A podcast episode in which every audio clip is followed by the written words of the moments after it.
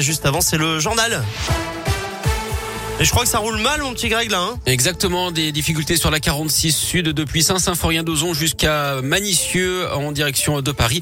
Du monde également sur la 43 en direction de Lyon à hauteur de Saint-Bonnet-de-Mur sur 2 à 3 km. Des ralentissements sur la Rocade Est depuis Mézieux jusqu'à Chassieux en direction de Marseille. Du monde sur le périphérique Laurent Bonnevet également là aussi en direction de Marseille entre la porte de Saint-Clair et la porte de Cusset. Et puis des ralentissements à l'entrée du tunnel sous Fourvière en direction de Marseille sur la 6. À la une, c'est un fléau qui touche près d'un enfant sur dix. Le harcèlement scolaire, journée de mobilisation aujourd'hui. Le ministre de l'Éducation, Jean-Michel Blanquer, a déclaré hier vouloir en faire une grande cause nationale.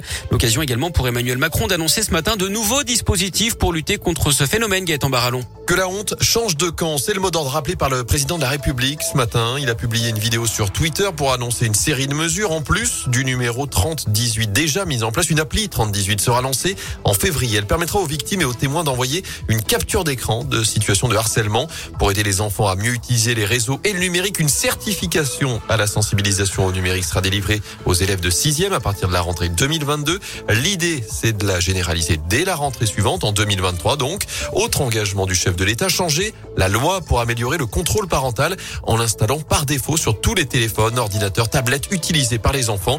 Nous pouvons remporter ce combat sur Emmanuel Macron qui promet, je cite, de ne rien lâcher. Merci Gaëtan. J'ajoute que les maisons des adolescents, les points d'accueil et coups de jeunes seront encore développés. Dans l'actu local, quatrième jour de grève des chauffeurs de bus à Lyon avec toujours des perturbations dans les transports scolaires notamment. Attention également si vous prenez l'avion, grève des agents de sûreté de l'aéroport de Lyon-Saint-Exupéry aujourd'hui. Ils euh, manifestent pour les embauches, les hausses de salaire et les meilleures conditions de travail. Les temps d'embarquement risquent d'être allongés. Le ministre de l'Agriculture près de Lyon aujourd'hui, il est dans le Beaujolais pour la sortie euh, cette nuit hein, du Beaujolais euh, nouveau. Et Julien de Normandie qui va visiter le centre de recherche Sicarex Beaujolais qui mène des expérimentations pour lutter contre le changement climatique. La colère des forains de Grand Clément à Villeurbanne. Ils ont mené une opération escargot hier sur un tronçon du boulevard Laurent Bonnevet, une partie du cours Émile Zola. Ils ont également organisé une distribution gratuite de fruits et légumes sur le parvis de la mairie. Ils protestent contre l'attribution des places du nouveau marché qui doit déménager à cause des travaux du tram T6. La mairie a lancé un appel à candidature alors que les artisans estiment qu'ils auraient tous dû avoir une place automatiquement.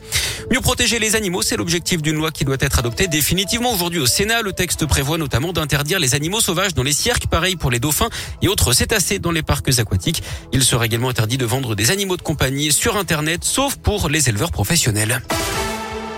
En sport et en foot, un petit accro pour les Lyonnaises en Ligue des Champions. Hier soir, elles ont été battues 1-0 en Allemagne par le Bayern Munich. Pas d'incidence hein, pour les joueuses de l'OL qui restent leaders de leur poule.